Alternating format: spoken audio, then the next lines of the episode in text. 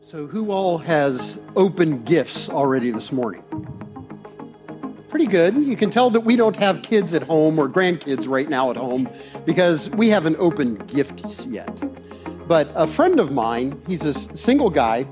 Um, it's him and his mother that um, is not very well, and his brother. And he has already exchanged gifts a couple weeks ago with his brother's family because the brother and his family were going to be vacationing um, over Christmas. And so my friend put a lot of work into the gifts that he picked for his family. His brother enjoys wine, so he got him a very nice bottle of Merlot and a few pewter wine stoppers. Um, his sister in law enjoys uh, clothes, and so he got her a very generous gift card to a nice uh, clothing store. And he picked out gifts for his nieces and nephews, toys and gift cards so that they go buy video games that they like. He put a lot of thought into the gifts that he gave to his brother and his family. And he was mentioning that he got from his brother and their family a $15 gift card to Starbucks. And he said that he was feeling a bit disappointed, and it wasn't because of the amount of the gift cards, but he said, I don't even like Starbucks. And, so you could tell that they really didn't put a lot of thought into the gift that they had given him. I thought it would be fun this morning on Christmas Day to look at what a great gifter God is. Because unlike my friend's family, God has given us extraordinary gift in his son Jesus. So I thought we would go to a very popular passage of scripture and we would look at John chapter 3, verses 13 to 18, highlighting John chapter 3, verse 16. No one has ascended into heaven except he who descended from heaven, the Son of Man. And as Moses lifted up the serpent in the wilderness, so must the Son of Man be lifted up, that whoever believes in him may have eternal life. For God so loved the world that he gave his only Son, that whoever believes in him should not perish, but have eternal life. For God did not send his Son into the world to condemn the world, but in order that the world might be saved through him. For whoever believes in him is not condemned, but whoever does not believe is condemned already, because he has not believed in the name of the only Son of God. Now, we could say so much about this passage. In fact, there's one preacher uh, by the name of Gordon Campbell, who for years and years, the only text he ever preached on was John 3.16. So there is a lot that could be said about this passage, but what I would like for us to focus on this morning is God the giver and the thing that, uh, and the extraordinary love that motivated God to give. So what kind of gifter is God? Well, we see from this passage that first of all, God is a great gifter because he gave generously and sacrificially. Now, my um, mother's paternal great grandmother is a descendant of Kenneth III, King of Scotland. You, you can kiss my ring after the service. But um, I have a little bit of Scottish blood in me, and it is said of people of Scottish heritage that, I don't know how to put this nicely, that we're fiscally conservative, um, would, would be a nice way of saying it. And sometimes we can regift. Now, regifting isn't necessarily a bad thing, but if you get something that you don't want and you just pass it off to somebody else because you don't really care for it, that's not very good regifting. God doesn't regift. God gave the very best. We read in verse 16 that God so loved the world that he gave his only son. There are some translations that translate his only son as his only begotten son. Uh, there are, and the word begotten here is no reference to origin or beginning with Jesus because as the second person of the Trinity, he is eternal. It is a reference to the special and unique relationship that exists between God the Father and God the Son from all eternity. We can understand this as God gave his only unique son. God is so extraordinary as a gifter, as Jacob mentioned, that he gave himself um, in the person of his son, Jesus Christ. And God's love towards us is very costly. It was the sacrificial love that he gave in his son Jesus Christ. In fact, the word gave has the sense behind it of he gave unto death as an offering for sin. 1 John chapter 4 verse 10 expresses it like this. In this is love, not that we have loved God, but that he loved us and sent his son to be the propitiation for our sins. Propitiation means that God's just wrath for our sin has been satisfied. Other translations translate the word uh, propitiation as atonement. That word atonement is actually a made up word. It is a theologically contrived word that means to be made at one. God has made us at one with Him and with each other through the glorious sacrifice of Jesus Christ for our sins. In Romans chapter 8, Paul says it like this He who did not spare his own son, but gave him up for us all, how will he not also, along with him, graciously give us all things? It's like this If God has given us the gift that we need for our greatest need, how will he not also give us everything that we need for life and for godliness? That is the kind of gifter that God is. But God is a great gifter not only because he gave generously and sacrificially, but God is a great gifter because he gave thoughtfully and vitally. Sometimes people give at the last minute. Um, when I first started working my real job, Connie and I had only been married a few months. And um, a, a guy that worked with me, who worked on the same floor, he was the CFO, it was his anniversary. And so he came back to work the next morning and he was walking down the hall and I said, Hey, Ron, how was your anniversary? And he stopped at my door and he looked at me and he said, Kid, let me give you a bit of advice. Never stop home at the grocery store and buy gifts for your wife for your anniversary on your way home. That's all he said. I understood the message pretty clearly that a gift shouldn't be an afterthought. It shouldn't be a last minute thing. It really wasn't appreciated when he gave to his wife a bouquet of mostly wilted flowers.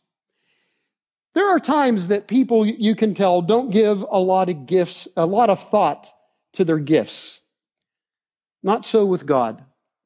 God planned the gift of his son for us, scripture tells us, before the foundation of the world.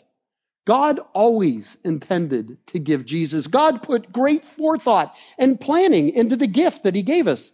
In Acts chapter 2, verse 23, we read that this man, that is Jesus, delivered over by the predetermined plan and foreknowledge of God, you nailed to the cross by the hands of godless men and put him to death. You see, Jesus wasn't an afterthought. God's gift of Jesus didn't arise because it took God by surprise that mankind fell into sin and they needed a Savior. God planned before the foundation of the world that He would give to His people Jesus Christ. The book of Revelation speaks of Jesus as the Lamb who was slain from the foundation of the world. Mind blowing, isn't it? To, to think that in the eternal counsel of God, it is though Jesus was slain even before from the foundation of the world for our sins. So thoroughly, so greatly has God planned his loving gift for us that he is such a great gifter. Naturally, this speaks to the infinite nature of God's love. We read in John chapter 3, verse 16, that God so loved the world. The sense, the word so indicates to such an infinite degree, in such a transcendently glorious manner. God's love is inexhaustible. It's beyond measure. And it is seen in the great thoughtfulness in which he gave his son Jesus Christ for us. So rich is his love, so true, so full of tenderness and majesty. God's love for his people is infinite. God is a thoughtful giver, not only because of the wisdom and the planning that he invested in his gift, but also mercifully, he gave us precisely what we vitally needed. We woke up yesterday morning and discovered we had no heat. And so I, um, of course, contacted the property manager, see if we couldn't get somebody to help us out. Never heard from the property manager uh, by, by lunchtime. And so I sent out a call to a, a, few of the staff and said, hey, if any of you all have a space heater, would you mind bringing it to church tonight? We could use some heat.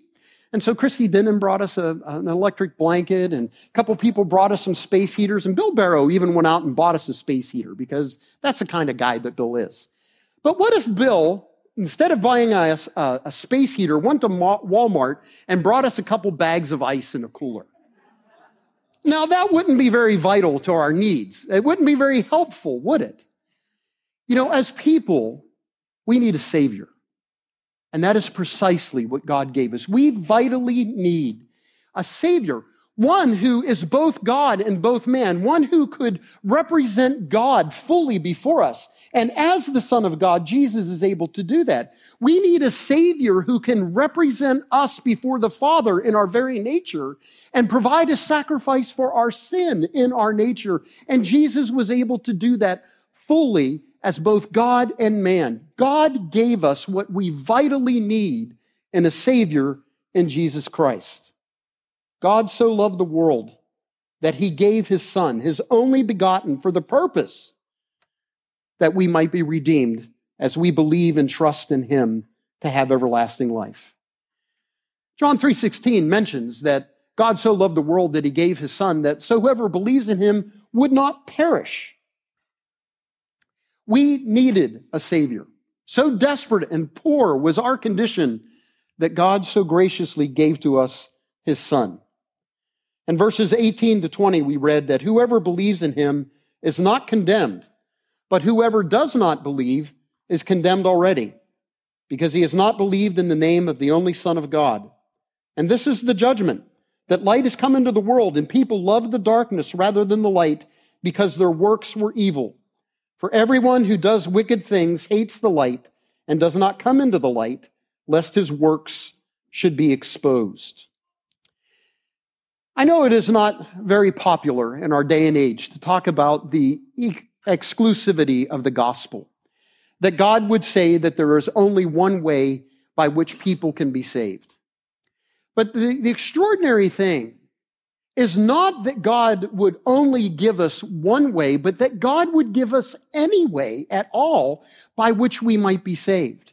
Because our sin has estranged us from a holy and gracious God. That by our very nature, we stand condemned in our sin already. But it is because God is loving. He is such a great gifter that he gave us his son, that if we believe in him, we would not receive the punishment that we are due for our sin, but that we would receive eternal life through his son. So God is a great gifter because he gave generously and sacrificially, he gave thoughtfully and vitally, and we see also that God is a great gifter because he gave freely and completely. God's love is unchangeable. God loves us in such a way that nothing you or I have ever done can alter God's love for us. As a child of God, there is nothing that you can do to make you to make God love you more because he loves you in Christ fully already. Nor is there anything that you can do so wrong that God would love you any less. His love for us is free, it is complete, Jesus mentioned, as, as Jacob mentioned in the, uh, the, the, little um, sermonette that he gave to the kids, young and old of the church, um, that Jesus said that there is no greater love than this, that a man would lay down his life for his friends. Jesus freely gave his life. He mentioned in John chapter 10 when he was describing himself as being the good shepherd that he lays down his life for the sheep. He lays it down and he takes it back up again. Nobody took Jesus' life from him. He gave it freely and completely for us.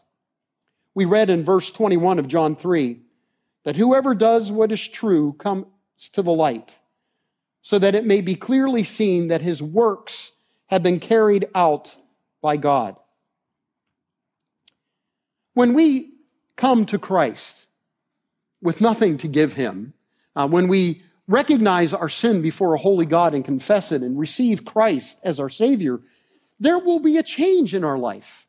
We cannot go on being the same people. God has changed us marvelously, wonderfully by the power of His Holy Spirit.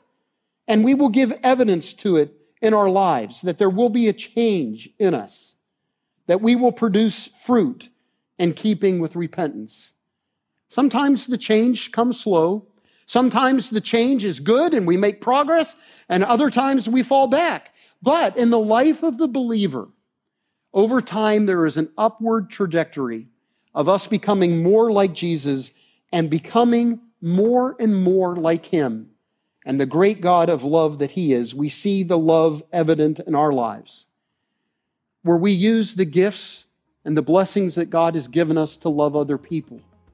That we become givers who give generously and sacrificially.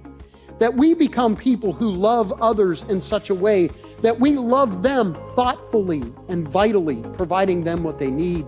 And we also grow as people of great love and we give freely and completely all of, um, in response, not to earn the blessings and the love of God, but in response to the love that we have received, we give it freely. There's an old hymn that says, Freely, freely you have received, freely and freely give. Go in my name that others might believe. And that is the blessing that we are called to on Christmas. As people who have received extraordinary gifts, that we give extraordinary gifts to others. Let us pray.